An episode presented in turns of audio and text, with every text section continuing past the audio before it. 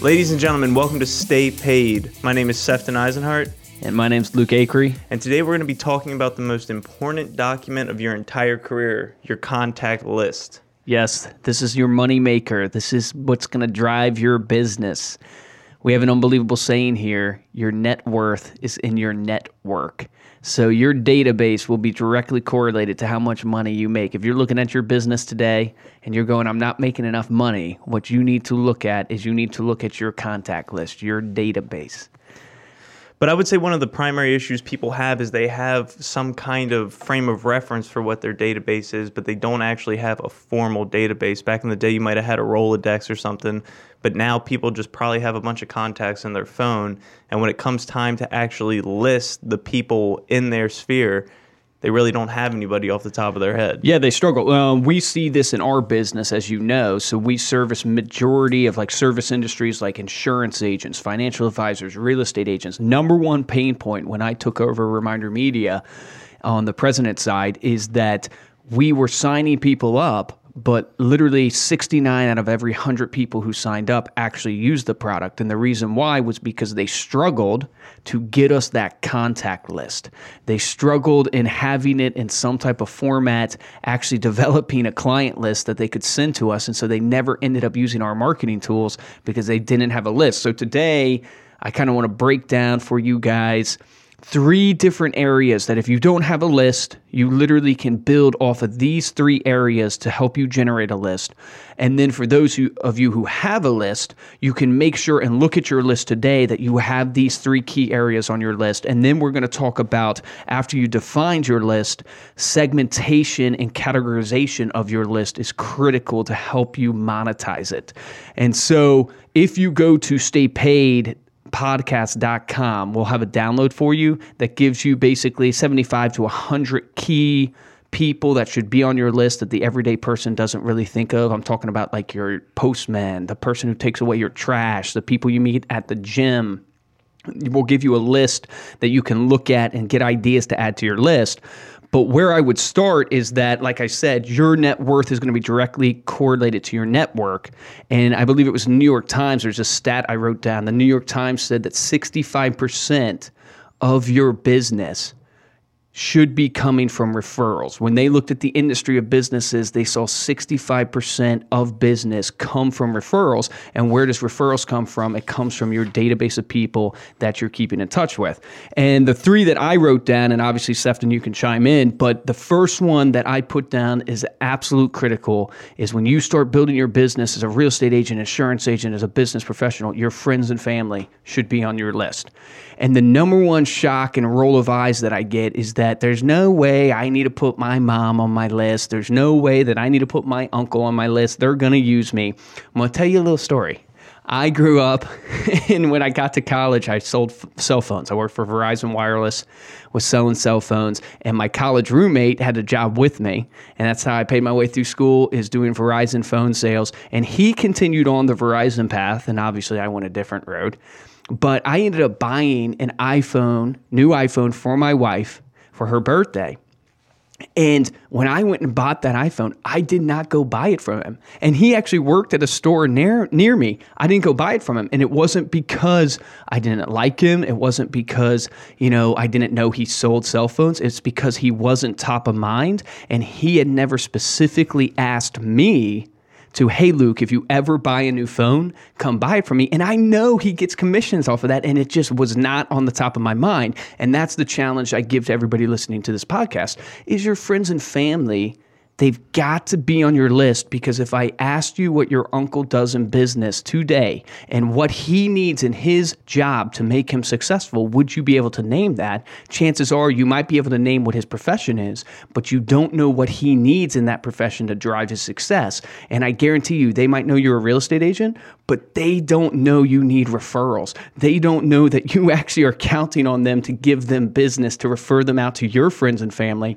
That's why they have to be on your list. So, friends and family is the first one I would put on your list no matter what. That's where you bu- build off of. Second area is I would put the members of your social routine. So, this would be like, um, I don't know, Sefton, you go to the gym? I try to go to the gym. You guys should see this guy, man. I need to go he, to he has some ripped arms right now. I need to go to church, the yeah, gym. he needs to go to church. But that's a great point. So the gym, the church, that's what I'm talking about. Look at your social life. Map out the last month for you. So in the last month, you've been to the gym, you've been to work, right? I've interacted with Where else have you thousands gone? of people. Have you gone to coffee shops? No, I go to coffee shops. I go to different writers groups when I'm trying to hone my craft outside of Philadelphia. I've gone to parties and stuff like that There you where go. there's first time home buyers. So there's lit I've literally interacted face to face with thousands of different So people. here is the tangible strategy. It's the tangible strategy is map out what you just did in the last month. What are the the social routines that you do? Church, gym, writers club. Um, I put down here that you know you could go to like meetup.com if you're not part of anything. If you're one of those lonely hermits that lives in a yeah, cave, seriously. you can go to meetup.com. You can find meetups on stuff you're interested in. Then when you go, here's the beautiful thing about a social routine is that you can have multiple chances to build an authentic relationship.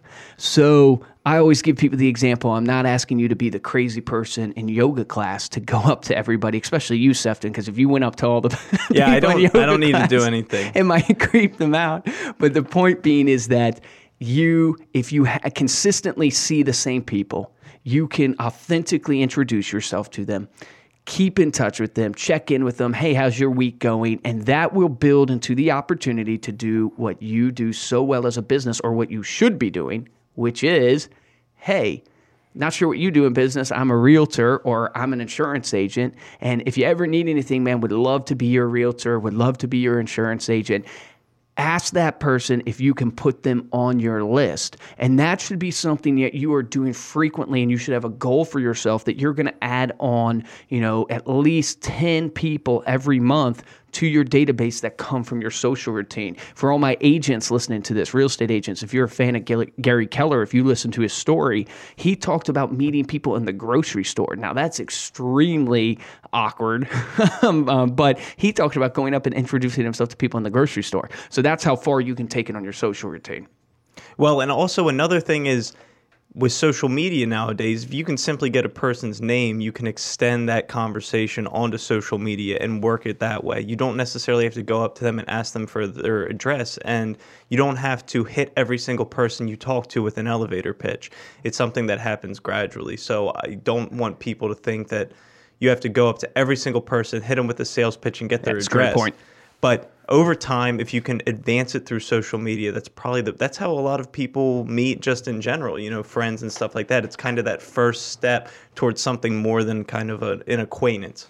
No, I agree 100%. And we probably aren't, you know, leveraging enough in our businesses right now, just the aspect of what social media plays into the networking with people. You tend to think of social media as you're hooking up with your friends from high school to see how their life is at, but it is such Brutal. an unbelievable it is such an unbelievable business tool because it is such a soft approach, almost like a text message. You know, when you receive a text message, it's not really threatening. It's not like a phone call. Social media is almost the same way from a networking perspective. So Yeah, that's it's a good way to do a soft touch. But at the same time, what would you say is the most important one of all three of these groups so far?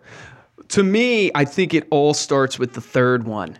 That uh, if you're in business, I would believe this is the absolute most important in your business. But if you're a new business owner, you're not going to have this. So the third one is your past and your current clients. So if you are in business right now and you've been in business for a couple years, you have done deals, you have met and had clients before, it is essential to have these people in your database.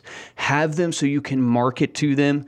I know most referrals come within 24 months of a transaction, like a big transaction like buying a car or buying a house. So it, you need to be focused on marketing to these people and having these people in your list.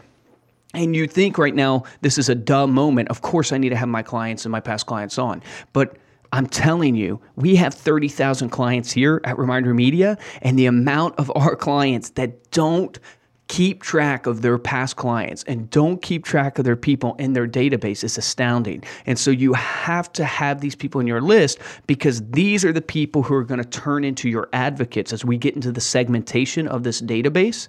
These are the people who are truly your advocates, which your advocates are people who refer for, refer you out, vouch for you. So I believe your past and current clients are the most critical. If you're new in business, it would be your friends and family it would have to be you start with your friends and family. I don't know. Did you ever sell Cutco knives? No, but okay. I did go did to an rec- interview to sell recruited? Cutco knives. Yeah, you got, yeah, recruited, got recruited. all of us probably have yeah. gotten recruited by Cutco So everybody knives. cuts their teeth selling knives. But here's why they're successful. Here's why their business is oh, successful. I love this. this is why Amway is successful because you know what they get you to do? They recruit you and they tell you to call your grandma, they tell you to call your aunt. They tell you to call your mom and your dad. Start there because those people will give you a chance. And so they're leveraging what I just was mentioning, which is when you're new to business, you gotta leverage your friends and family. Don't be ashamed, put them on your list. So, just as a quick recap, they're really the three segments. If you're new to this business, what you need to look at when you're building your database is sit down, write out your friends and family, sit down, write out your social routine sit down, write out your past and your current clients, and, and there's your database. From that database, you literally can build a business. If you're in real estate, for every 50 people you market to, you should be getting at least one transaction. So if you think of it in that terms, you got 50 people, you got one transaction. So start building that list and start leveraging within these the technologies that exist to help you build this list. Again, you know, go to staypaidpodcast.com. We're going to give you kind of a, like a checklist of that you can download to help you figure out you know stuff you wouldn't normally think of. Like yeah, if you answer postman. these questions, you will you will have a contact list by yeah, the time you are done answering it. It'll be a basic foundation. It won't be anything special. You're not going to become a millionaire off it, but it's going to get you that momentum to get started. So once you have a list, what are some of the things that we want to use to organize the list? Because just having the list really is the first step, and it's not going to net you much money. You got to really work the list and organize it. Yeah, so you know that you're getting into list segmentation and the value of your list is really is in your ability to segment it and leverage that segmentation to turn that into new business. And there's really four different high level categories I see for a database that I tend to walk people through. I tend to imagine it like a bullseye. So you have a couple circles if you're drawing it out, and the outer rim of your bullseye, I, it would be your target group. So, common mistake people make when they're building their database is they put everybody and anybody on their list. Here's the thing, and you might be thinking, wait a second, you're contradicting yourself here. I'm not. When you look back to your social routine, you look back to your friends and family, you look back to your current clients, your past clients. What you want to make sure you're doing is you're targeting people that you actually want to do business with you're not trying to market to everybody, the whole public, especially if you're in the service industry, because not ev- you can't do it cost effectively. You cannot market to the whole world cost effectively. And quite frankly, some people are just not going to clash with your, or they're going to clash with your personality. They're not going to jive with you. They're not going to want to do business with you. You're not going to have that trust effect with them, that likable effect with them. And so you really want to define your target group. So your target group would be something like an example in real estate are you a luxury market agent? Do you work with millionaire clients? That's a target group. Now you know you try to network in your social team at meetup.com. Not that millionaires are probably, maybe they're on meetup.com. I don't know. but you try to network. There might be a millionaire version of meetup.com that I don't know about. That's very possible. But you try to network with those people right? And so your target group, it maybe is millennials, maybe it's um, baby boomers. Like I have an agent that I'm working with right now that targets seniors. So they're they're a senior transition specialist, and they target seniors. So from their list of people that they they do seminars from a social routine standpoint. They go and they speak to try to meet new people. You know, they have friends and family and they leverage their clients to get more referrals and they're targeting people who are 65 plus that are looking to downsize to get into a senior home community and they're looking to be able to sell their house for them. So that's their target audience. Then That's the outer rim of your bullseye. So you got to determine your target. Then you move to the interactive stage. So these people you've actually met, you've engaged with, they've had some interaction with you. So this could be interaction to a marketing piece that you've done for them. So maybe you've sent them American Lifestyle Magazine and they've actually engaged with it. They've called you because of it. They thanked you for it. There's been some interaction. Maybe it's been on your website, but you've actually had some form of engagement with these people and you move them to this stage when you believe this engagement can turn into a transaction or a referral within 18 months. So you look at these people that you are targeting, they've engaged with you, and now you qualify them in this interaction, this engagement stage to go, could this person buy or sell with me? Do a transaction with me or refer me to someone who can do a transaction with me within the next 18 months. Yeah, which is important because just because somebody's not ready to pull the trigger and maybe they never will, you still don't want to write them off because you want to make sure sometimes if you still build that rapport with that person, you might have an advocate that's going to bring people in for years to come who never actually does business with you themselves. Absolutely. Absolutely.